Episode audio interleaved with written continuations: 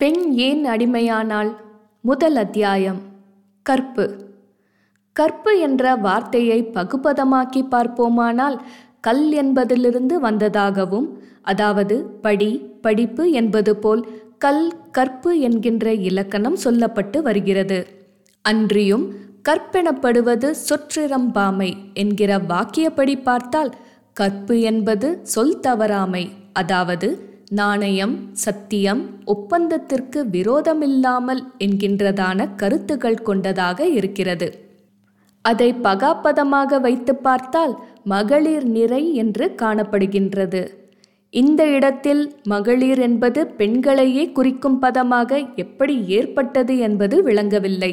நிறை என்கின்ற சொல்லுக்கு பொருளை பார்த்தால் அறிவின்மை உறுதிப்பாடு கற்பு என்கின்ற பொருள்களே காணப்படுகின்றன.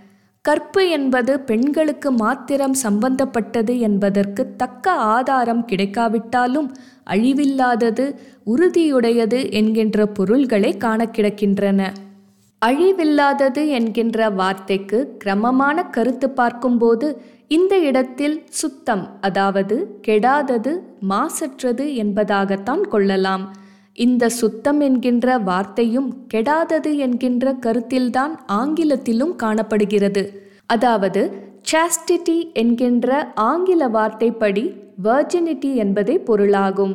அதை அந்த பொருளின்படி பார்த்தால் இது ஆணுக்கென்றோ பெண்ணுக்கென்றோ சொல்லாமல் பொதுவாக மனித சமூகத்திற்கே எவ்வித ஆண் பெண் புணர்ச்சி சம்பந்தமே சிறிதும் இல்லாத பரிசுத்த தன்மைக்கே உபயோகப்படுத்தி இருக்கிறது என்பதை காணலாம். ஆகவே கற்பு என்பது பெண்களுக்கு மாத்திரம் சம்பந்தப்பட்டதல்ல என்பதும் அதுவும் ஆணோ பெண்ணோ ஒரு தடவை கலந்த பிறகு எவ்வளவு சுத்தமாயிருந்தாலும் கற்பு போய்விடுகிறது என்கின்ற கருத்து கொள்ளக்கூடியதாயும் இருக்கின்றது. ஆனால் ஆரிய பாஷையில் பார்க்கும்போது மாத்திரம் கற்பு என்கிற வார்த்தைக்கு அடிமை என்ற கருத்து நுழைக்கப்படுகின்றது என்பது எனது அபிப்பிராயம். அதாவது பதியை கடவுளாக கொண்டவள் பதிக்கு அடிமையாய் இருப்பதையே விரதமாக கொண்டவள் பதியை தவிர வேறு யாரையும் கருதாதவள் என பொருள் கொடுத்திருப்பதுடன் பதி என்கின்ற வார்த்தைக்கு அதிகாரி எஜமான் தலைவன் என்கின்ற பொருள் இருப்பதால் அடிமைத்தன்மையை இவ்வார்த்தை புலப்படுத்துகின்றது. ஆனால் தலைவி என்ற பதத்திற்கும் நாயகி என்ற பதத்திற்கும் மனைவி என்று பொருள் குறிக்கப்பட்டிருப்பதாலும் அது அன்பு கொண்ட நிலையில் மாத்திரம் ஆணையும் பெண்ணையும் குறிக்கின்றதை ஒழிய வாழ்க்கையில் கட்டுப்பட்ட பெண்களுக்கு தலைவி என்கின்ற வார்த்தை அதன் உண்மை கருத்துடன் வழங்கப்படுவதில்லை. நாயகன் நாயகி என்கின்ற சமத்துவமுள்ள பதங்களும் கதைகளிலும் புராணங்களிலும் ஆண் பெண் இச்சைகளை உணர்த்தும் நிலைகளுக்கே மிகுதியும் வழங்கப்படுகின்றன. ஆகவே காமத்தையும் அன்பையும் குறிக்கும் காலங்களில் சமத்துவ பொருள் கொண்ட நாயகர் நாயகி தலைவர் தலைவி என்ற வார்த்தைகளை உபயோகித்துவிட்டு கற்பு என்ற நிலைக்கு வரும்போது அதை பெண்களுக்கு மாத்திரம் சம்பந்தப்படுத்தி பதியாகிய எஜமானையே கடவுளாக கொள்ள வேண்டும் என்ற கருத்து கொள்ளப்பட்டிருக்கின்றது. இந்த இடத்தில் நமது திருவள்ளுவரின் நிலைமையும் எனக்கு சற்று மயக்கத்தையே தருகிறது.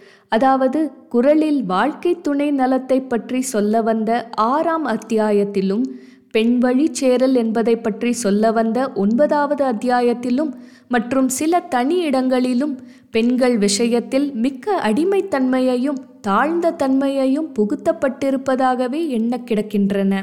தெய்வத்தை தொழாமல் தன் கொழுந்தனாகிய தன் தலைவனை தொழுகின்றவள் மழையை பெய்யென்றால் பெய்யும் என்றும் தன்னை கொண்டவன் என்றும் இம்மாதிரியான பல அடிமை குகந்த கருத்துக்கள் கொண்ட வாசகங்கள் காணப்படுகின்றன. இவ்விஷயத்தில் மாறுபட்ட அபிப்பிராயம் கொள்ளுவோர் மேற்கண்ட இரண்டு அத்தியாயங்களையும் இருபது குரலையும் உரைகளை கவனியாமல் மூலத்தை மாத்திரம் கவனிக்கும்படி வேண்டுகிறேன்.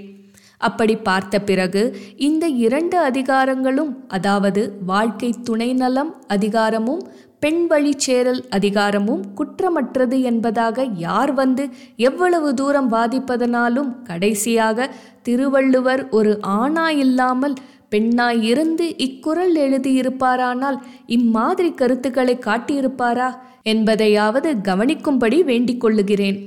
அதுபோல பெண்களை பற்றிய தர்ம சாஸ்திரங்கள் என்பதும் பெண்களை பற்றிய நூல்கள் என்பதும் பெண்களால் எழுதப்பட்டிருக்குமானாலும் அல்லது கற்பு என்கின்ற வார்த்தைக்கு பெண்களால் வியாக்கியானம் எழுத ஏற்பட்டிருந்தாலும் கற்பு என்பதற்கு பதிவிரதம் என்கின்ற கருத்தை எழுதியிருப்பார்களா என்பதையும் யோசித்து பார்க்கும்படி கேட்டுக்கொள்ளுகிறேன். கற்பு என்பதற்கு பதிவிரதம் என்று எழுதிவிட்டதன் பலனாலும் பெண்களை விட ஆண்கள் செல்வம் வருவாய் உடல் வலிவு கொண்டவர்களாக ஆக்கப்பட்டுவிட்டதனாலும் பெண்கள் அடிமையாவதற்கு புருஷர் மூர்க்கர்களாகி கற்பு என்பது தங்களுக்கு இல்லை என்று நினைப்பதற்கும் அனுகூலம் ஏற்பட்டதே தவிர வேறில்லை.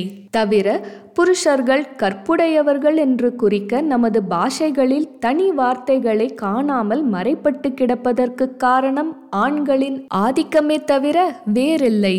இந்த விஷயத்தில் உலகத்தில் ரஷ்யா தவிர வேறு நாடோ வேறு மதமோ வேறு சமூகமோ யோக்கியமாய் நடந்து கொண்டிருக்கிறது என சொல்ல முடியாது.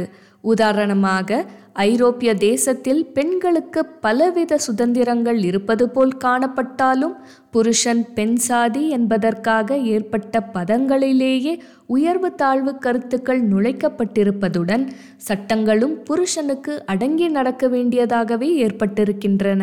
மற்றும் சில சமூகங்களில் பர்தா என்றும் கோஷா என்றும் திரை என்றும் அதாவது பெண்கள் அறைக்குள் இருக்க வேண்டியவர்கள் என்றும் முகத்தை மூடிக்கொண்டு வெளியில் போக வேண்டியவர்கள் என்றும் ஏற்படுத்தப்பட்ட கொள்கைகளும் புருஷன் பல பெண்களை மணக்கலாம்.